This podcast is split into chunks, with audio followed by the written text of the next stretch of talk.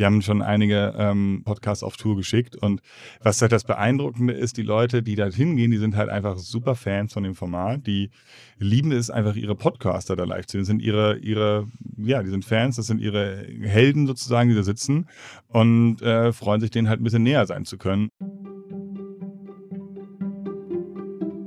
Willkommen zu Subscribe Now, dem Podcast über alles, was man abonnieren kann.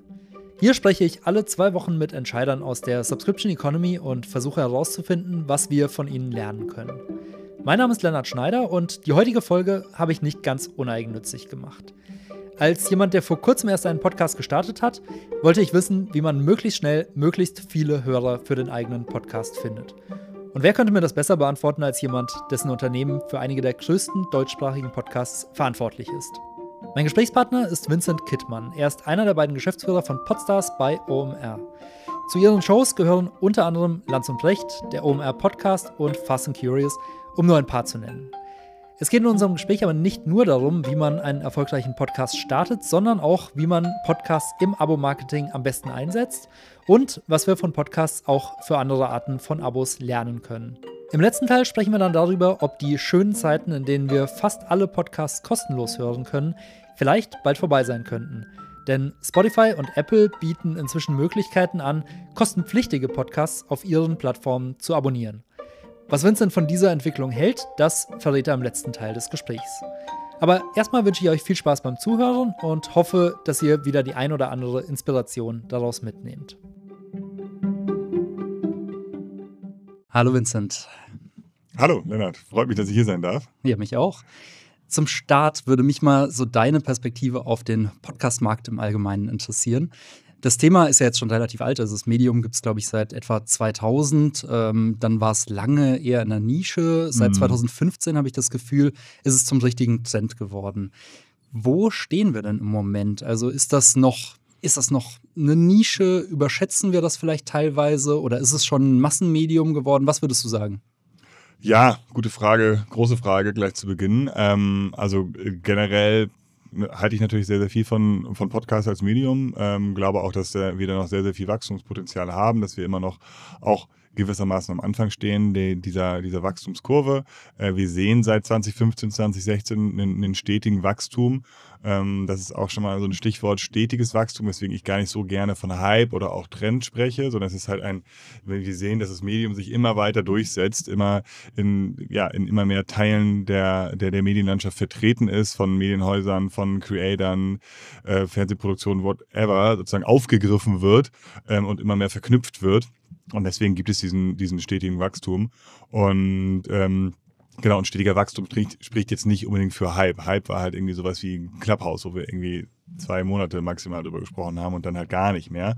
Ähm, aber der, genau, der, das Medium Podcast entwickelt sich immer weiter und ich gehe davon aus und alle Zahlen deuten darauf hin, dass wir in den nächsten Jahren noch, noch mehr Hörer haben werden, HörerInnen haben werden und noch mehr, noch professionellere Formate haben werden, noch mehr Vermarktungserlöse haben werden. Also das sind meine, meine Erwartungshaltung, ja. Also du würdest auf jeden Fall sagen, Podcasts sind gekommen, um zu bleiben. Ja, auf jeden Fall. Also es gibt keine Hinweise darauf, dass sich das jetzt irgendwie ähm, ändern sollte. Ähm, es ist so von der, von der Nutzung er hat es halt einfach auch eine Lücke geschlossen, dass man halt sehr sich auf Audio konzentrieren kann, dass man On-Demand-Nutzen hat. Ähm, wir können das sehr gut über, ja, über Smartphone jederzeit lösen. Ähm, das Streaming ist auch in den letzten Jahren nochmal deutlich einfacher geworden durch gesteigertes ähm, Datenvolumen, was wir überall haben. Es ist für die junge Generation ähm, nochmal deutlich interessanter und weiter interessanter. Wir haben Potenzialgruppen wie Kinder noch gar nicht, meiner Meinung nach gar nicht richtig aktiviert oder auch ähm, ältere Personen, so 50, 60 plus, die es noch nicht zu den Kernpodcasts Hörern gehören. Also da ähm, sind Zielgruppen, die, ähm, die noch gar nicht richtig ähm, ja, genutzt werden und die aber eigentlich keine Barrieren haben, um Podcast nutzen zu können, weil Podcast ist ja nicht schwierig zu nutzen. Da muss man keine Filter oder irgendwie sowas wie bei Snapchat und Instagram oder so drüberlegen, sondern man kann einfach wie man es bei Audio, Radio, Kassette, CD, jetzt vor allen Dingen für die ältere Zielgruppe schon länger kennt, einfach den, die, das Format ähm, abspielen und Audio hören. Manchmal habe ich so den Eindruck, dass der Podcastmarkt eigentlich schon sehr voll, sehr gesättigt ist. Du hast gerade gesagt, ganz viele Zielgruppen werden noch gar nicht erreicht. Also jetzt mal abseits von Kindern und Älteren, siehst du so in Formaten für unsere Altersgruppe, für unsere Zielgruppe, siehst du da noch Lücken oder glaubst du, da ist schon viel zu viel Angebot?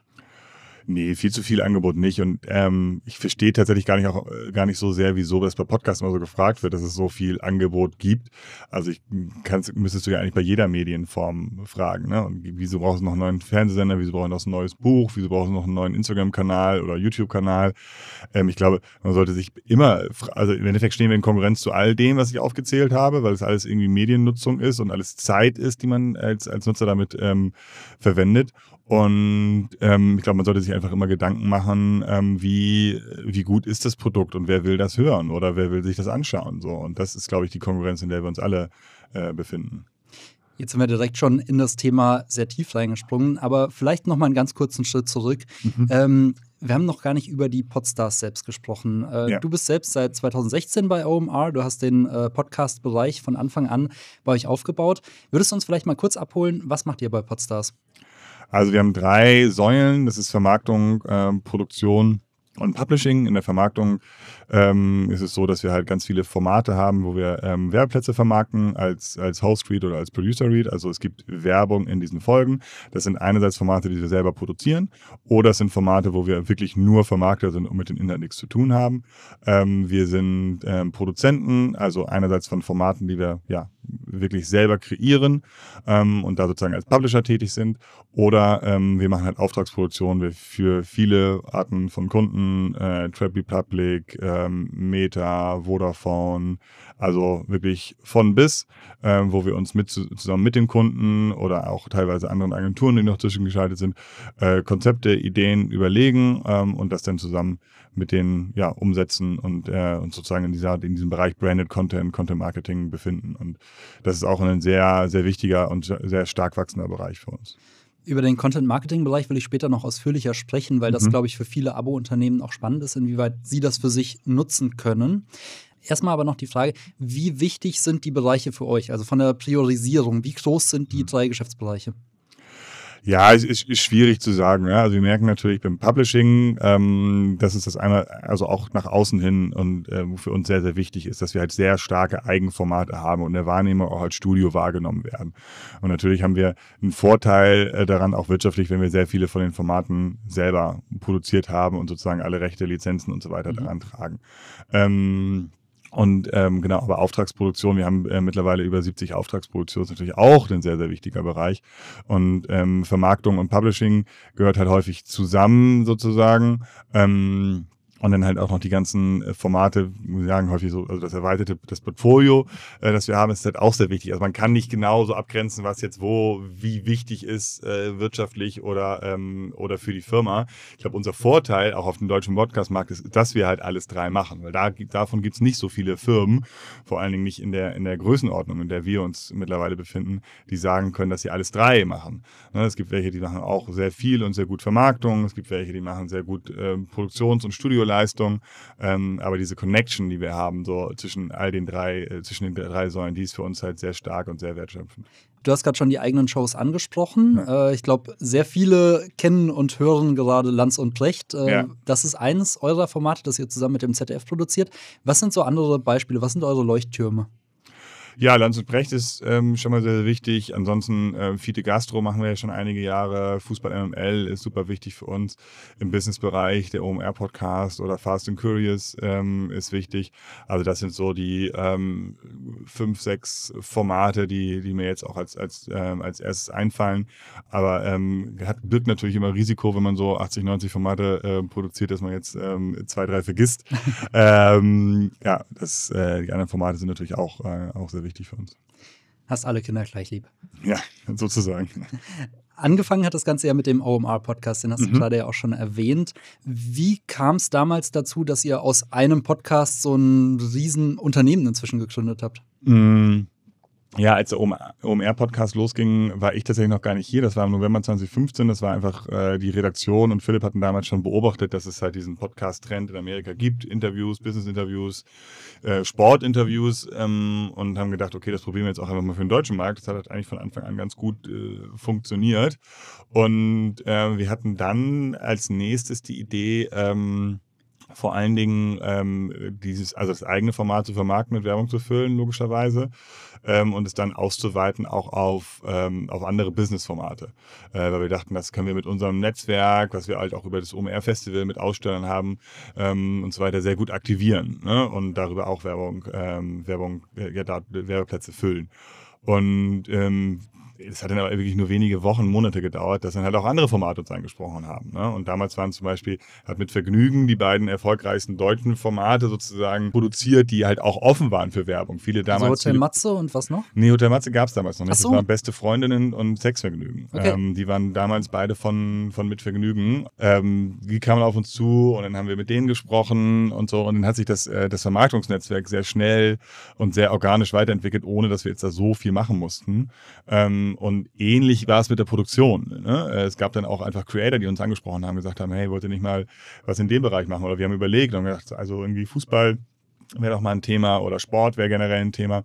Und so kamen weitere Formate hinzu. Und ähm, Genau, und dann kam irgendwann auch dieser Bereich Auftragsproduktion hinzu. Das, ähm, aber das war halt, hat sich auch ähm, fast mehr oder weniger auch organisch entwickelt, dass uns auch Firmen angesprochen haben und gesagt haben: so, hey, wir hören immer so gerne den OMR-Podcast, äh, könnt ihr nicht für uns auch mal sowas machen? So, ne? Und dann haben wir natürlich äh, gedacht, ah, ja, klar, machen wir. Ähm, und dann natürlich auch überlegt, okay, wie machen wir das nicht nur einmal, sondern wie machen wir das halt mehrfach? Ein Wort, das immer wieder gefallen ist und so positioniert ihr euch ja auch, ist Netzwerk. Ähm, mhm. Was genau bedeutet das für euch? Also wie lebt ihr dieses Netzwerk? Mm, also was für uns ist halt einfach jeder äh, Kontakt wichtig. Ne? Und es gibt ja auch noch neben Netzwerk diesen, diesen Begriff des Flywheel Marketings, äh, was wir generell bei, bei OMR leben, aber auch bei Podstars leben, ist, dass wir halt merken, dass, dass jeder Kontakt wichtig ist und wir auch, ähm, man ja im Endeffekt auch nicht weiß, wann dieser Kontakt nochmal wichtig werden kann oder wann einem dieser, diese, dieser Kontakt nochmal begegnet sozusagen. Ähm, und ähm, das leben wir sozusagen einfach. Ne? Und ähm, haben da halt auch einen sehr partnerschaftlichen oder sehr guten Umgang. Und das äh, sagen wir auch, egal welcher Kunde, egal wie groß oder wie klein, ähm, sollen alle gleich behandelt werden ähm, und gleich gut behandelt werden natürlich. Und ähm, das macht das, äh, glaube ich, bei uns halt aus, dass wir ja mit vielen Menschen dadurch gut vernetzt sind und wir daraus halt dann äh, langfristig Vorteile ziehen. Jetzt sprechen wir hier bei Subscribe Now ja immer über Abos. Mhm. Und mir ist ehrlich gesagt in den letzten Tagen in der Vorbereitung habe ich mir immer wieder die Frage gestellt, macht das überhaupt so viel Sinn, dass ja. ich mit dir jetzt spreche? Weil Podcasts unterscheiden sich von anderen Abos ja in einem ganz wichtigen Faktor, nämlich dass die meisten Podcasts kostenlos sind. Mhm. Also wir sprechen auch gleich nochmal über Paid Podcasts, aber Würdest du sagen, dass Podcasts überhaupt ein klassisches Abo sind? Beziehungsweise wo gibt es Gemeinsamkeiten zwischen Podcasts und Abos, wie jetzt beispielsweise einem Zeitungsabo oder einem Netflix-Abo? Gut, wenn du jetzt ein Abo so definierst, dass es kostenpflichtig sein muss, so, dann hat Podcast natürlich an gewissen Stellen, erfüllt es die, die diese Definition nicht ganz. Ähm, es ist aber, also für mich zum Beispiel schon vergleichbar mit einem, mit einem Netflix-Abo oder einem Zeitung, Zeitungsabo, weil du es ja ein, ein Medium ähm, abonnierst und dich für, ähm, für ein Format entscheidest, so wie du die Tageszeitung jeden Morgen liest oder irgendwie früher gelesen hast, hörst du dir vielleicht jeden Tag diesen Daily Podcast an, ähm, den du halt abonniert hast auf Spotify oder auf Apple Podcasts. So, also ähm, insofern ist es da ja schon ähm, das Abo wichtig und ähm, ist es auch für uns als Produzenten oder für die Creator wichtig, viele Subscriptions, Abos ähm, einzusammeln oder Follower einzusammeln. Ne? Also so wie heißt auf den Plattformen ein bisschen unterschiedlich, ähm, weil je mehr Abonnenten du halt hast, deswegen äh, desto, ähm, desto mehr Hörer oder sichere HörerInnen hast du dann halt auch am nächsten, am nächsten Tag oder auf der nächsten Folge. Mm, deswegen ist da ein Abo auch von Relevanz, weil es dir eine gewisse Sicherheit in der, in der Reichweite gibt. Ne? Ähm, aber es bedeutet natürlich nicht, noch nicht automatisch ähm, generierte Umsätze. Ähm, was natürlich dahingehend langfristig interessant ist, ähm, ist die ganzen Paid Subscriptions, äh, Podcast Paid Subscriptions, die es jetzt in den, in den ersten Schritten sozusagen gibt und äh, wo man halt schauen muss, wie sich das, äh, wie sich das weiterentwickelt. Genau, also in dem Bereich Paid Subscriptions will ich später auf jeden Fall nochmal tiefer einsteigen. Mhm. Jetzt würde ich erstmal gern so ähm, anschauen, bei, bei Abo-Modellen hat man ja klassischerweise so einen äh, Customer Lifecycle, der mit der Kundenakquise beginnt, äh, dann über Engagement Retention und am Ende mhm. gegebenenfalls sogar über Rückgewinnung. Und da würde ich gerne mal ein bisschen, ein bisschen einsteigen, was man vielleicht von Podcasts für andere Abos auch lernen kann. Mhm. Wenn wir uns die Customer Acquisition angucken, ich glaube, die ja. Frage, die alle Podcaster sich stellen, gerade wenn sie neu starten, ist, wie finde ich Hörer, beziehungsweise wie mhm. finden Hörer mich? Mhm. Hast du da einen Tipp? Ja, ähm, es kommt natürlich sehr, sehr auf die Zielgruppe drauf an. Ähm, wenn man jetzt ein Unterhaltungsformat hat, also ich spreche jetzt irgendwie ja von einem Format mit breiter Zielgruppe, ähm, sollte man sich halt auch überlegen, okay, wie spricht man auf dieses Format ähm, möglichst viele Menschen an? So, ne? Kommt, ähm, haben, bringt vielleicht die Host oder Hostin eine bestimmte Reichweite mit, die sie auf Social Media und Co. sozusagen äh, von diesem Podcast erstmal erzählen kann und berichten kann. Ähm, bringen die Gäste, wenn, wenn du einen Interview-Podcast, bringen die Gäste dir eine gewisse Reichweite mit. Ähm, welche Kanäle gibt es noch? Man kann natürlich Paid Ad schalten. Wir empfehlen zum Beispiel auch immer im Podcast oder im Audio-Umfeld ähm, stattzufinden. Ne? Man kann in anderen Podcasts zu Gast sein, man kann ähm, in anderen Podcasts Werbung schalten, weil dort natürlich die Zielgruppe ähm, schon mal sehr Podcast oder Audio, zumindest audioaffin ist und ähm, dann leichter so als Hörer zu finden sind. Ähm, es empfiehlt sich generell auch um den Podcast drumherum noch Sachen zu machen, damit man, ähm, weil das, genau, um die Discovery zu, ähm, zu erleichtern, ob es nun auf LinkedIn oder auf Instagram oder auf TikTok ist, ist halt natürlich auch sehr ähm, formatabhängig. Wenn man jetzt ein nischiges Format hat, ein nischiges Business-Format hat, ähm, äh, wollte man sich halt sehr überlegen, okay, was sind die, was sind die Blogs, was sind die LinkedIn-Accounts, ähm, die ähm, meine Zielgruppe lesen oder sich anhören und wie finde ich dort statt. Ne? Also das ist so der, ähm, der Haupttipp, sich wirklich zu überlegen, okay, welchen, äh, welche Zielgruppe habe ich, welchen Mehrwert liefere ich für die Zielgruppe und wie, wie erreiche ich die und wie, wie ähm, kann ich den schnell vermitteln, dass dieser Podcast ähm, diesen Mehrwert äh, den liefert. Eine der großen Herausforderungen ist ja der Medienbruch. Also auf den mhm. meisten Medien wirbt man ohne Ton. Mhm. Ähm, ich habe jetzt kürzlich häufiger mal gehört, dass TikTok für Podcast-Werbung sehr gut funktioniert, weil das eines der wenigen Medien ist, wo die Nutzer den Ton eigentlich kontinuierlich anhaben. Mhm. Habt ihr da Erfahrungen mit? Also bei TikTok probieren wir auch gerade viel aus und es gibt einige Formate, die sich über TikTok jetzt schon eine gute Reichweite erarbeitet haben. Jay und Area ist ein, äh, ist ein Beispiel, die machen sehr gute kleine TikTok-Video-Snippets ähm, und ähm, ja, haben darüber eine gute Reichweite bekommen. Ja. Aber ihr selbst seid da auch noch eher am Anfang, höre ich raus. Naja, also jetzt so bei Formaten wie Lanz und Precht ähm, ist es, glaube ich, TikTok jetzt nicht die Plattform, ähm, worüber wir super viele neue Hörer bekommen können. Wenn wir jetzt ein Format im, im Portfolio hätten, wo wir halt ne, sagen, wir haben diese Zielgruppe, die ähm, unsere Kernzielgruppe ist auch die TikTok-Zielgruppe, würden wir es auf jeden Fall sehr viel mehr und sehr viel aktiver angehen. Wir haben jetzt mit Knossi ja auch ein Format ähm, gestartet, eins auf die Ohren. Da befinden wir uns natürlich sehr viel in der Streaming, in der Streaming-Welt, weil wir da mhm. wissen, da ist die Zielgruppe von Knossi auch unterwegs. Ne? Ähm, also es gibt gar nicht so leichte, verallgemeinerbare Tipps, sondern es kommt wirklich immer auf das Format, auf die Zielgruppe komplett an. Ja, ist natürlich immer für eine Antwort ein bisschen so, ja, man muss gucken und ja, individuell und je nachdem, aber ähm, ja, ist leider so.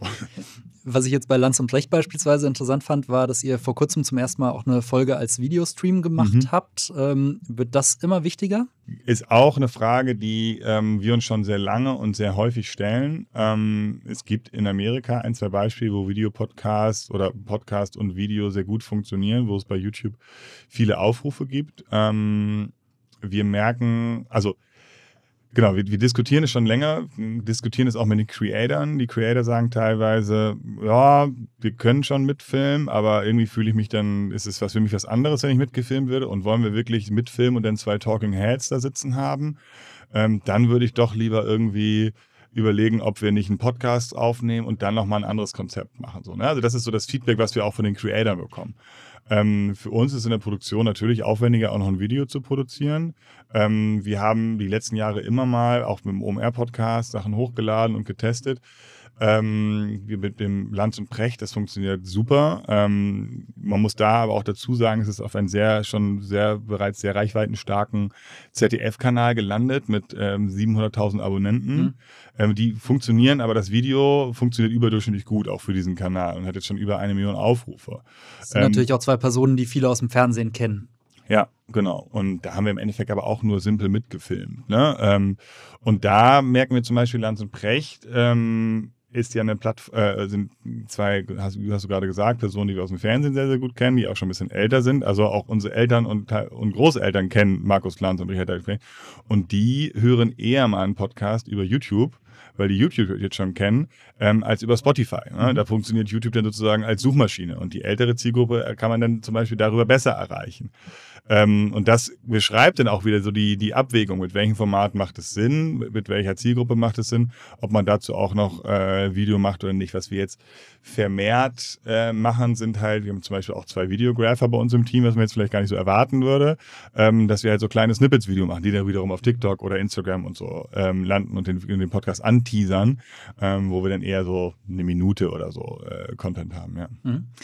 Ich weiß nicht, wie es dir geht, aber die meisten Podcasts kriege ich mittlerweile über persönliche Empfehlungen. Also mhm. auch Lanz und Brecht haben einfach viele Freunde äh, erzählt, dass sie den gerade äh, hören.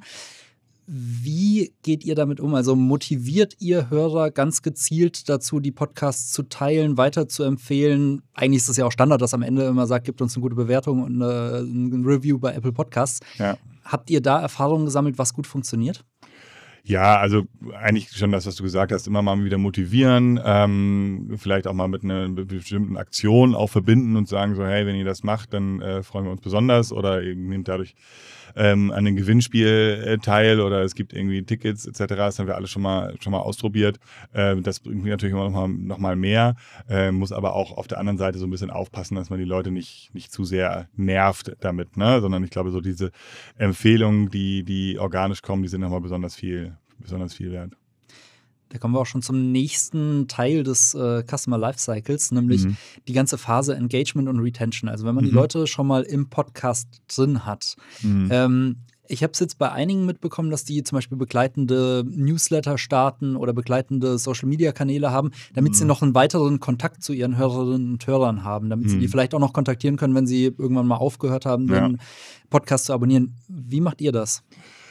Mm, also wir haben mit dem Fußball-MML-Podcast, das ist da ein ganz gutes Beispiel, verkaufen wir jetzt mehrfach im Jahr Merchandise-Produkte. Ne? Ein Handtuch, ein Trikot, ein T-Shirt und so weiter und so fort.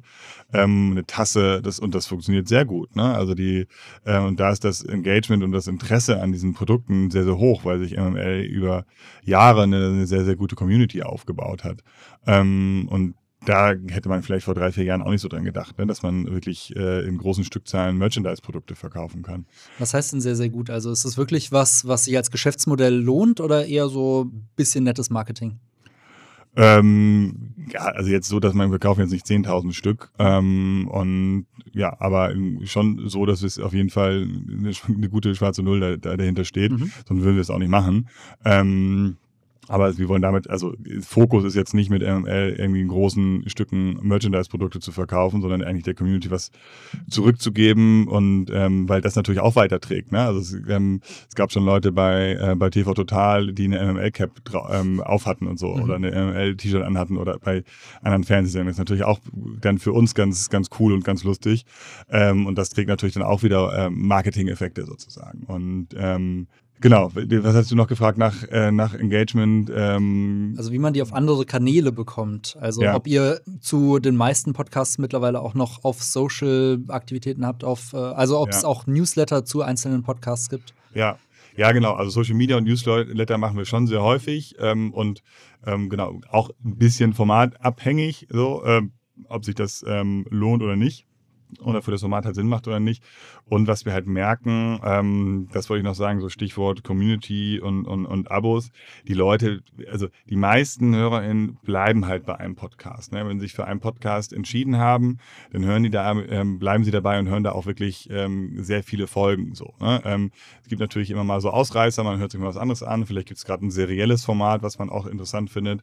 Ähm, aber ähm, wenn man auch, äh, auch ja, es, äh, wenn man, es gibt Umfragen zu, aber auch aus so meinem Umfeld, wenn man dann mal fragt, was gibt es so für Formate, die du hörst, die meisten können ja mittlerweile so zwei, drei Formate hören, die sie halt auch schon seit mehreren Jahren immer und regelmäßig hören. Ne? Mhm das ist auch das Schöne an dem Format, dass so eine wahnsinnig enge, fast schon persönliche Beziehung zwischen den Hörern und den Hosts entsteht.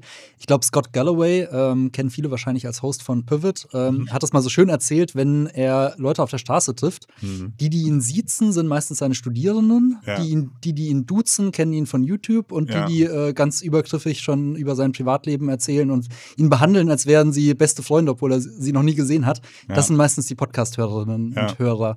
Ähm, wie baut man so eine enge Beziehung auf? Mm, ich glaube, dass es bei Audio einfach dadurch, wie intim Audio ist, ähm, wenn man es hört und es so direkt im Kopf geht, dass man, wenn man da ähm, eine sympathisch empathische äh, Person ist und im Podcast sozusagen so, so rüberkommt, wie es zum Beispiel ein Scott Galloway tut, ähm, muss man das gar nicht so aktiv machen, sondern man, ich glaube, er ist da einfach sehr, sehr er selbst und viele andere auch, ähm, die da einen Podcast machen und haben, nutzen da jetzt nicht noch irgendwelche besonderen Aktivierungstools, ähm, aber dann kommt halt sehr schnell diese, diese Verbindung. Da schließt ja auch dieses Thema Community Building an. Habt ihr so ein systematisches, organisiertes Community Building? Also arbeiten bei euch Leute im Team daran, die Community noch zu engagen, abseits von den einzelnen Folgen? Nee, so explizit nicht. Ähm, genau, wir haben bei, bei ähm, für verschiedene Formate ähm, feste Social Media Verantwortliche, die natürlich auch äh, Community Pflege und Community Management machen, äh, wo wir uns auch überlegen, was wir halt auf Social Media machen, was die Community noch mehr ähm, aktivieren kann.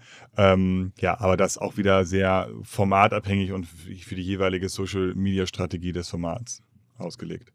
Und was man in letzter Zeit immer mehr sieht, sind äh, Live-Podcasts oder mhm. Podcast-Festivals, Podcast-Events, wo äh, Macher und Hörer sich treffen können.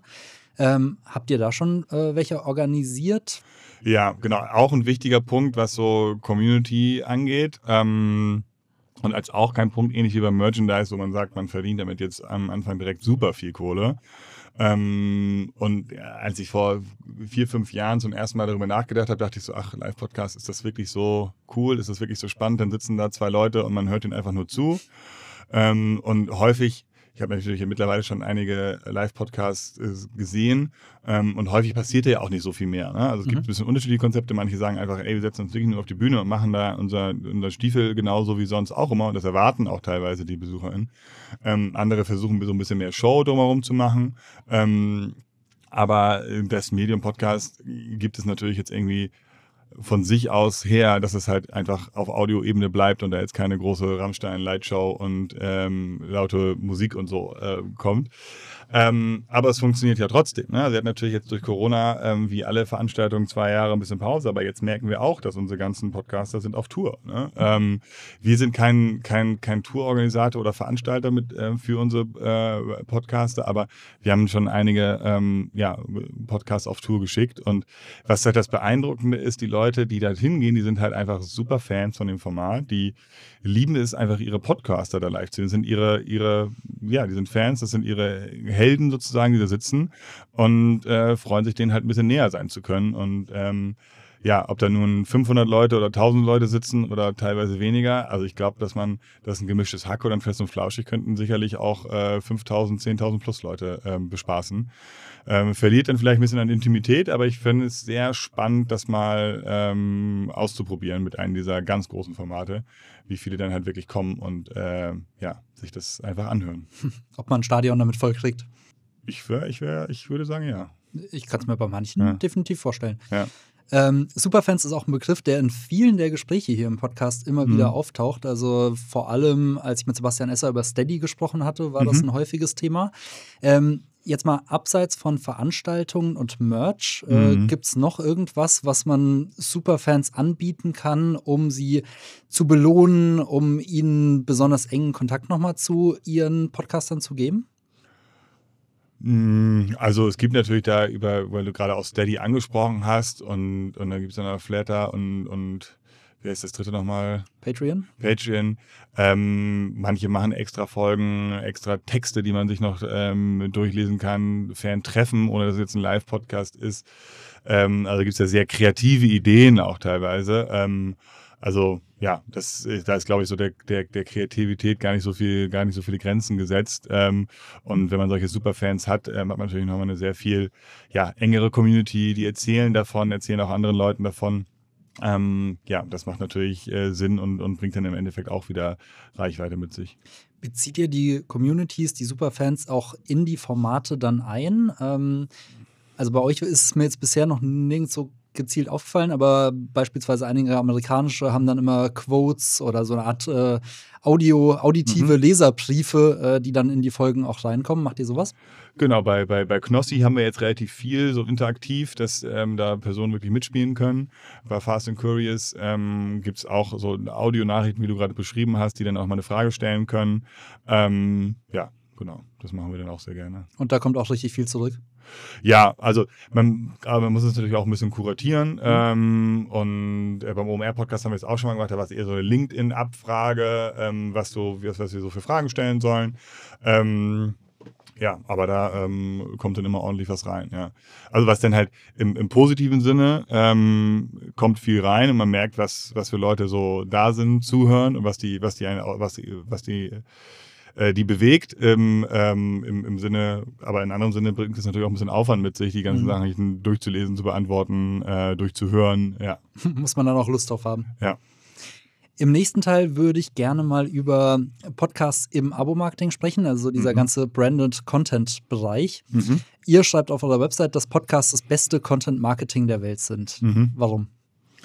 Also wir glauben, dass wenn man einen guten Branded Podcast hat, kann man seine, ähm, ja, seine Hörerinnen natürlich sehr lange an diese, an dem Brand mit dem mit guten Content äh, binden. Ne? Und dann es geht so eine Folge, geht ja eher 20, 30, 40 oder halt auch 60, 70 Minuten. Ähm, und das finde ich für so ähm, für Branded Content schon sehr, sehr stark, dass man davon ausgehen kann, dass die, die Personen, die halt zuhören, so lange zuhören und sich so lange mit dem Content beschäftigen, der von einer Brand ist. Natürlich sollte da jetzt nicht, äh, das empfehlen wir immer ähm, vorgelesen werden, eine Betriebsanleitung so vorgelesen werden, aber dann würde es sich ja auch keiner anhören.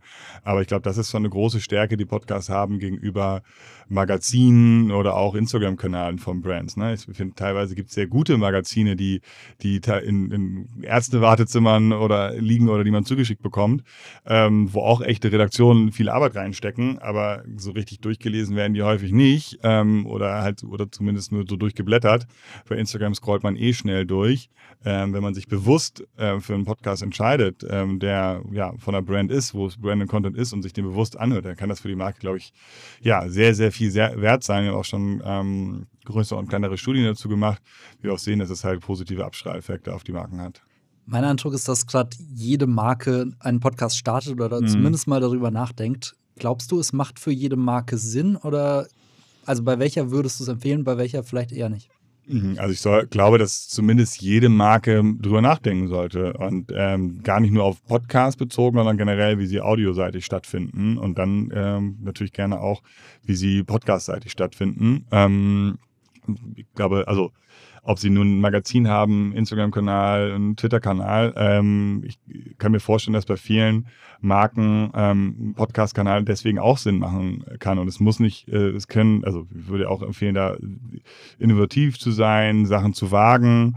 Ähm, aber es kann auch einfach mal sein, man macht einfach mal fünf Folgen, zehn Folgen, um halt auf dem, auf, auf Podcast stattzufinden sozusagen. Und wenn man nach Spotify nach der Marke sucht, das zu finden, was die Marke halt auch wirklich äh, ja, gefunden haben will und was sie da kreiert haben. Und ähm, und deswegen würde ich dieses, ja, über das Thema nachdenken und dass diese Kanäle sozusagen zumindest einmal besetzen. Ähm, und alles weitere sozusagen dann, dann sozusagen sehr gerne, gerne on top. Wenn wir jetzt nochmal in die Subscription Economy zurückgehen, fällt dir ein Beispiel ein, du hörst ja auch wahnsinnig viele Podcasts, von einem Abo-Unternehmen, das da besonders stark ist, das ein besonders starkes eigenes Format entwickelt hat? Mm, ja, wäre zum Beispiel die Frage, ob diese ganzen Spotify Originals und Exclusives, ob man die als eigene Formate ähm, betitelt. Ne? Aber es mhm. ist ein klassisches Abo-Unternehmen und sie machen exklusiven Content, der nur auf ihrer App äh, zu hören ist um damit ähm, Hörer für ihre oder Kunden für ihre App zu gewinnen. Mhm. Und ähm, ob das nun bei, wie es genau bei Spotify ist oder halt auch bei Podimo, ähm, die berechnen das ja danach, wie viele neue Abonnenten durch das Format reinkommen. So und ähm, ja, das äh, deswegen ähm, wären das für mich sozusagen schon die schon die ersten Beispiele. Ja. Die haben ja die Besonderheit, dass sie mit den Podcasts die Leute auf die eigene Plattform lenken mhm. wollen. Die meisten Abo-Unternehmen haben das ja nicht, haben ja keine eigene Podcast-Plattform. Ja. Ähm, wie sieht es denn bei Netflix, Disney Plus und ähnlichen aus? Ähm, mhm. Bei Disney Plus fällt mir jetzt nichts ein. Netflix hat so, hat jetzt in Deutschland noch nicht so viel gemacht im Podcast-Bereich. Ähm, die haben, ähm, ich wüsste jetzt auch US-seitig, haben die einen HR-Podcast. Ähm, die haben mal was gemacht, das fand ich ganz spannend. Ähm, da gab es die Serie Unorthodox äh, und dann haben die den begleitenden Podcast mhm. unangepasst gemacht. Da waren wir auch mit dran beteiligt. Das fand ich ganz cool, weil es auch so eine Verlängerung war und ähm, der Podcast natürlich deswegen einerseits auch auf die Serie aufmerksam gemacht hat. Ähm, ja, das sind natürlich so Kombinationen, die, äh, die schön sind. Also so Content-Verlängerungen. Ja. Wenn ich jetzt als Abo-Unternehmen einen eigenen Podcast starten will, mhm. mit welchem Ziel sollte ich das machen? Mit welcher Erwartungshaltung? Also glaubst du, dass ich über den Podcast äh, viele neue Abonnenten gewinnen kann? Ist das vielleicht eher Engagement für meine mhm. bestehenden? Was glaubst du, wo ein Podcast im Marketing-Mix am meisten Sinn macht? Mhm. Also wir machen mit ähm, den, den Brands gibt es eigentlich drei verschiedene Wege, wie man einen Podcast machen kann. Also einerseits einen internen Podcast, ähm, klingt im ersten Moment so ein bisschen langweilig vielleicht, aber ähm, für seine Mitarbeiter, mit seinen Mitarbeitern, ob nun es für Onboarding oder Weiterbildung und so weiter ist, ähm, kann aber ja sehr, sehr viel Sinn machen. Ähm, B2B-Zielgruppe, ähm, also ist jetzt bei Abo-Modell vielleicht ein bisschen ja, gibt ja auch viele so Software as a Service, ist ja auch Abo. Ja, genau. Ähm, dann, oder halt B2C, ne? Ähm, und äh, natürlich würde ich auch Firmen wie eine Netflix empfehlen, ein sehr großes äh, B2C-Format, ähm, ein Podcast-Format zu machen, weil im Endeffekt will ähm, Netflix eine sehr moderne und innovative ähm, Medienfirma sein. Und ähm, auf Streaming und, und Filmproduktion würde das wahrscheinlich jeder unterschreiben, dass sie das sind und können, ähm, aber würde an deren Stelle halt in so sehr artverwandten Disziplinen, wie halt Podcasts auch zeigen wollen, hey, das können wir auch. So, und dort sind wir auch vorne mit an der Spitze. Äh, muss jetzt ja nicht deren Kern werden und sagen, hey, wir machen jetzt hier plötzlich 20 Top-Podcasts. Ähm, aber so ein, zwei Highlights finde ich nicht verkehrt tatsächlich wundert es mich jetzt gerade, wo wir drüber sprechen, auch, dass Netflix ja so stark in den Gaming-Bereich mhm. geht, aber in Richtung Audio habe ich noch gar nichts von ihnen gehört. Doch, die hatten vor einem Jahr oder anderthalb Jahren oder ja, ich glaube, es ist eher nur ein Jahr her, äh, mal angekündigt, dass sie auch in den Podcast-Bereich gehen, auch in so einem, in so einem Quartalsbericht. Mhm. Ähm, aber so richtig viel passiert ist bisher noch nicht, äh, aber kann ja, kann ja auch noch kommen. Das stimmt. Wenn ich jetzt ähm, gar nicht einen eigenen Podcast entwickeln möchte mhm. als Abo-Unternehmen, sondern mit Werbung in Podcasts rein möchte. Ja. Wie gestaltet man eine Podcast-Werbung, die gut performt? Gibt es da so ein paar Kniffe? Mm, also, wenn wir jetzt äh, über Native Ads sprechen, aber bei Producer Red im Endeffekt ähm, genauso, ist natürlich das Briefing ähm, das Wichtigste. Ne? Man hat ähm, in einem Podcast Werbung meistens fast eine Minute Zeit, das ist schon mal relativ lang. Und ähm, auch da würde ich wieder schauen, okay, was, was gibt das Format so her? Was kann der Host, was kann die Hostin? Was ist so ein bisschen so der Charakter dahinter? Ähm, und wie connecte ich das mit der Brand? Ne? Durch die native Ad hat man natürlich sehr viel Chance, da auch etwas sehr authentisch rüberzubringen. Und ähm, das wär, müsste ja auf jeden Fall das Ziel sein. Deswegen würde ich auch teilweise gar nicht zu viel strenge Vorgaben geben, sondern den Hoster auch etwas ähm, ja, Freiheiten lassen, ähm, damit das auch wirklich in seinen eigenen Schnack rüberbringen kann. Ähm, und das, ja, ist, glaube ich, so die, das Wichtigste für eine, für eine, für eine gute Podcast-Werbung. Ich glaube, viele stellen sich die Frage, ob sie eher Host-Red oder du hast gerade auch Producer-Red genannt, mhm. machen wollen, also von den Moderatoren selbst eingesprochen, speziell mhm. für diesen einen Podcast, oder ob sie eine Werbung produzieren, die sie dann auch äh, teilweise programmatisch über viele verschiedene mhm. Podcasts mhm. ausspielen können. Ja. Würdest du sagen, dass Host-Red immer besser ist? Nee, kann man so einheitlich nicht sagen, aber ähm, Hostgrad ist schon am weitesten verbreitetsten, ähm, ist am beliebtesten sowohl bei Advertisern als auch bei Host als auch bei Hörern. Ähm, deswegen ist das schon mal schon mal ganz gut. Es gibt ähm, Producer Red ist ja teilweise auch sehr nativ anmutend. Ähm, da gibt's auch sehr, sehr gute ähm, ja, Rückmeldung sozusagen. Bei so programmatischen Audiospots, die sind noch gar nicht so, äh, so Usus im deutschen Markt aktuell. Ähm, und ja, deswegen würde ich eher erstmal die, die ersten beiden empfehlen. Aber wenn es eine Kampagne gibt, wo dieser Audiospot Sinn macht und man das in Formaten mit Formaten paart, ähm, ja, wo das, wo das auch sozusagen sehr, sehr natürlich eingebunden werden kann, ähm, kann das auch Sinn machen, ja. Jetzt würde ich im letzten Teil gerne nochmal auf den Bereich Paid Podcasts zu sprechen kommen. Mhm. Wir hatten es schon mehrfach angedeutet. Das ist ja so ein gewisser Trend gerade, dass verschiedene Plattformen Modelle entwickeln, wie man in Zukunft auch Premium-Podcasts anbieten kann. Manche wie Podimo, hast du auch schon genannt, mhm. sind schon im Markt. Ähm, würdest du uns mal einen Überblick geben, was sind gerade so die unterschiedlichen Modelle und wie stark sind die schon? Hm, ja, gerne. Also es gibt ähm, mit Podimo auf dem deutschen Markt einen Anbieter, ähm, wo man mehrere Euro pro Monat bezahlt für, für exklusiven Content. Äh, also eigentlich so ein bisschen klassisch Netflix für die Ohren. Ähm, gibt es auch ein paar ähm, andere Beispiele noch weltweit. In Amerika gibt es zum Beispiel das Beispiel Luminary, die auch schon sehr viel, viel Geld eingesammelt haben. Ähm, und dann gibt es jetzt seit so einem Jahr, halben Jahr, das halt Spotify und Apple ähm, Paid Podcast anbieten. Ähm, das funktioniert dann so, dass man den Podcast zwar über Spotify oder Apple hören kann, aber halt für dieses Format, für diese Folge extra bezahlen muss. Ähm, ein Beispiel ist Hotel Matze, ähm, ist ein sehr bekannter Interview-Podcast in Deutschland. Da gibt es jetzt auch die Hotel Matze Suite. Ähm, und die kann man, da gibt es extra Folgen ähm, und die kann man nur hören, wenn man ähm, 5 Euro im Monat zahlt. Und ja, da gibt es ja noch verschiedenste Modelle. Bei manchen kostet das mehr, bei manchen weniger, bei manchen kann man, glaube ich, auch pro Folge bezahlen. Ähm, aber das ist so die aktuelle Landschaft. Ich glaube, bei dem, diesem Subscription-Modell, wie ich das jetzt für Hotel Matze beschrieben habe, da ähm, gibt es noch relativ wenig. Es gibt wenig große Formate, die das nutzen. Und mir ist jetzt in Deutschland kein Fall bekannt, äh, wo ich jetzt sagen muss, das ist jetzt ein un un unglaublicher Erfolgscase. Äh, und den müssen wir uns anschauen und dann müssen wir überlegen, ob wir das äh, für andere Formate auch noch adaptieren. Das ist für mich da so die Marktsituation. Da gibt es so ähm, Communities, die über Steady und Patreon und so Geld einsammeln, ähm, gerade aus dem Gaming-Bereich, ähm, paar Formate, die auch da, die, die schon relevante fünfstellige Summen da reinbringen. Hm, das ist aber nicht dieses, dieses Subscription-Modell, wie es gerade über Spotify und Apple ähm, neu eingeführt wurde, sozusagen. Und ähm, die sind aber zum Teil gefühlt schon erfolgreicher. Würdest du kurz erklären, wo der Unterschied liegt? Naja, da ähm, findet der die das Hören teilweise gar nicht über Spotify und Apple Podcasts statt, ähm, sondern dann ähm, werden die MP3-Files mehr oder weniger runtergeladen und verschickt. Ähm, hängt aber auch sehr von den von den Case ab. Und es wird der Community ähm, noch mehr Wert geliefert, wo wir schon e-, eben drüber gesprochen haben. Und bei bei ähm, also Mehrwert um den Podcast herum geliefert. Und das, was bei Apple Podcasts und Spotify passiert, ist halt wirklich dann sehr auf den Podcast-Content sozusagen on, on, on point. Ja.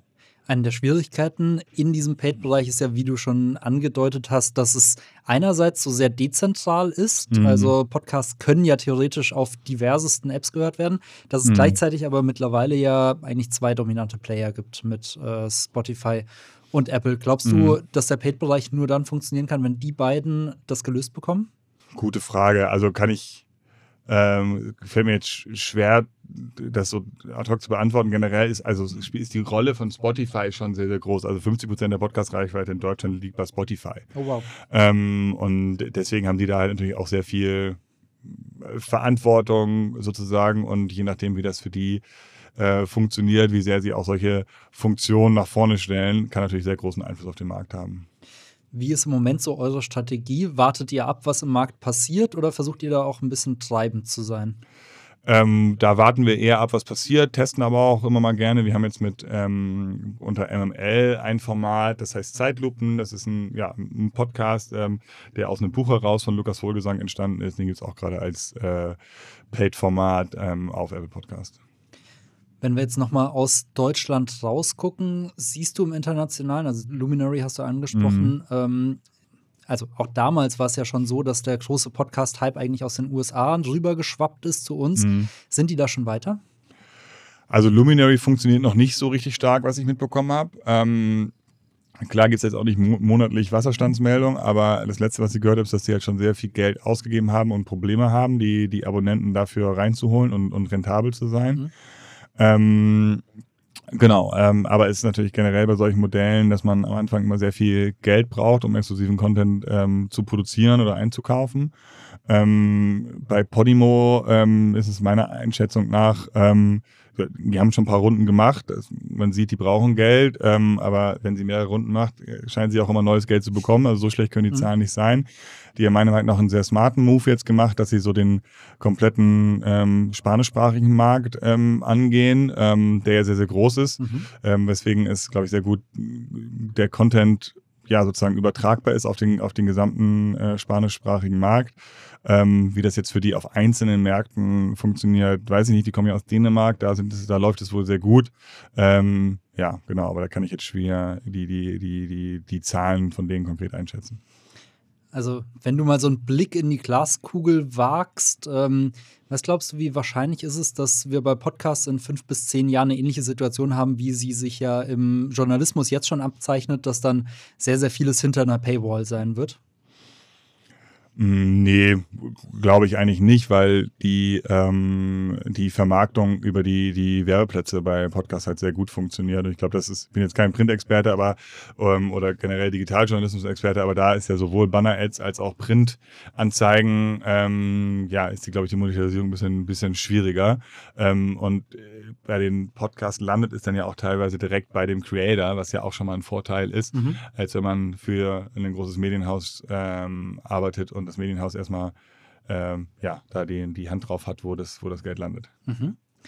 Kurz vorm Ende würde mich mal noch interessieren, was du eigentlich gerade so hörst. Was sind gerade deine drei Podcast-Tipps? Ah, drei, ja, ist immer äh, schwierig. Also ähm, von unseren eigenen Formaten höre ich tatsächlich gerade immer, sehr, also im OMR-Podcast höre ich halt immer Lanz und Precht höre ich, Fast and Curious höre ich. Äh, ich höre tatsächlich auch, äh, zufällig, weil wir halt auch vorhin drüber gesprochen haben, Pivot eigentlich fast jede Folge. Mhm. Ähm, ja, und so zum Abschalten höre ich eigentlich auch immer gerne nochmal äh, fest und flauschig oder auch so die gängigen True Crime-Formate. Hörst du auch immer so mit dem Blick, was sind gerade so die größten Innovationen im Markt? Klar, ich schaue mir natürlich irgendwie die, die, die Charts an und äh, oder welche Forma von Formaten, von denen ich so mitbekomme. Und das gehört natürlich auch zu meiner Aufgabe, da mal ähm, reinzuhören. Aber ich kenne trotzdem nicht jedes Format, auch wenn das manchmal gedacht wird. Äh, das das schaffe ich nicht ganz. Ja, ist auch echt ein bisschen schwierig, wenn man bedenkt, ja. dass sie ja teilweise acht Stunden lang sind. Ja. Zum Schluss habe ich noch drei Fragen, die ich jedem Gast stelle. Mhm. Und zwar, auf welches Abo möchtest du selbst persönlich nicht mehr verzichten?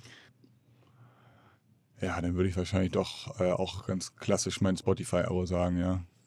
Welches Abo-Unternehmen ist für dich ein Vorbild? Von wem lernst du am meisten? so Netflix und Spotify nennen, ja. Ich glaube, Netflix ist echt der Spitzenreiter, wird ja. fast jedes Mal genannt. ähm, und was sollten andere Abo-Unternehmen von euch lernen? Also ich würde mal sagen, dass ähm, also der Content, die, die, die Content-Qualität einfach immer äh, unglaublich wichtig ist. Ähm, und da fließt bei uns halt sehr, sehr viel Persönlichkeit und Authentizität mit rein von den Creatern. Und ähm, das ist, glaube ich, äh, wichtig einfach für, für Content und Medien jeder Art. Und deswegen würde ich das auch immer anderen Abo-Firmen sozusagen empf empfehlen. Also Persönlichkeit, Liebe, Hingabe zu dem Format. Ja. Vielen Dank, Vincent, für das Gespräch. Vielen Dank, dass ich dabei sein durfte. Das war Vincent Kittmann von Podstars bei OMR. Vielen Dank an Vincent nochmal für das Gespräch und euch fürs Zuhören. Wenn ihr etwas daraus mitgenommen habt, dann freue ich mich wie immer über eine gute Bewertung bei Apple Podcasts oder bei Spotify, denn dadurch entdecken noch mehr Menschen diesen Podcast. Ich freue mich, wenn ihr auch beim nächsten Mal wieder dabei seid und damit ihr die nächste Folge nicht verpasst, abonniert doch am besten diesen Podcast in der App eurer Wahl, also subscribe now.